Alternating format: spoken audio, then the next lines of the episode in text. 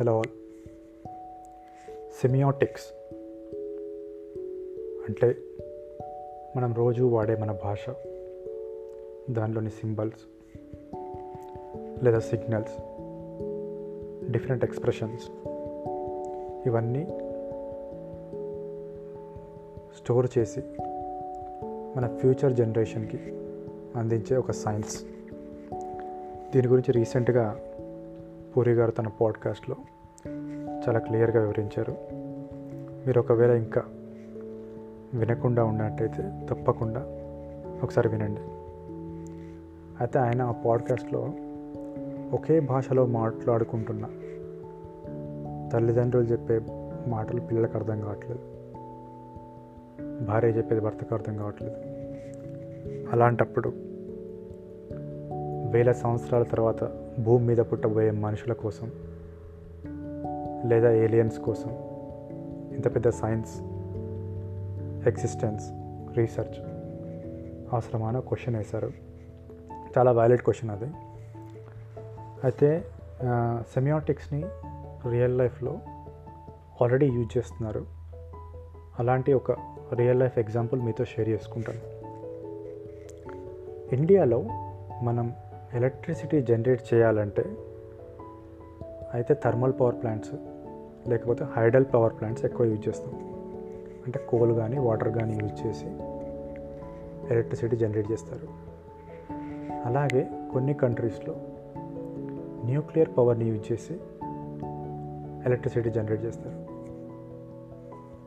అయితే two thousand లెవెన్లో జపాన్లో Fukushima అనే ఒక న్యూక్లియర్ పవర్ ప్లాంట్లో ఒక యాక్సిడెంట్ జరిగింది. అది ఎందుకు జరిగిందంటే అక్కడ ఒక భూకంపం రావడం వలన పవర్ ప్లాంట్లో ఉన్న న్యూక్లియర్ వేస్ట్ లీక్ అయ్యి చాలా ప్రాణ నష్టం జరిగింది. దాంతో ప్రపంచమంతా కూడా ఈ న్యూక్లియర్ పవర్ ప్లాంట్స్ అసలు సేఫా కాదా అనే క్వశ్చన్ ఒకటి స్టార్ట్ అయింది. చాలా ఆందోళనలు కూడా జరిగాయి. ఇవన్నీ జరిగిన తర్వాత జర్మనీలో అక్కడి గవర్నమెంట్ ఒక అడుగు ముందుకేసి వీటితో ఎప్పటికైనా ప్రమాదం పొంచి ఉంది. So two thousand twenty two కల్లా జర్మనీలో ఉన్న అన్ని న్యూక్లియర్ పవర్ ప్లాంట్స్ మూసేస్తున్నాము అని డిక్లేర్ చేసేసి అనౌన్స్ చేశారు అనౌన్స్ అయితే చేశారు కానీ వాళ్ళకు ఒక టెక్నికల్ ప్రాబ్లం వచ్చింది. అదేంటంటే న్యూక్లియర్ పవర్ని జనరేట్ చేసిన తర్వాత అక్కడ వేస్ట్ మెటీరియల్ ఉంటుంది న్యూక్లియర్ వేస్ట్ మెటీరియల్.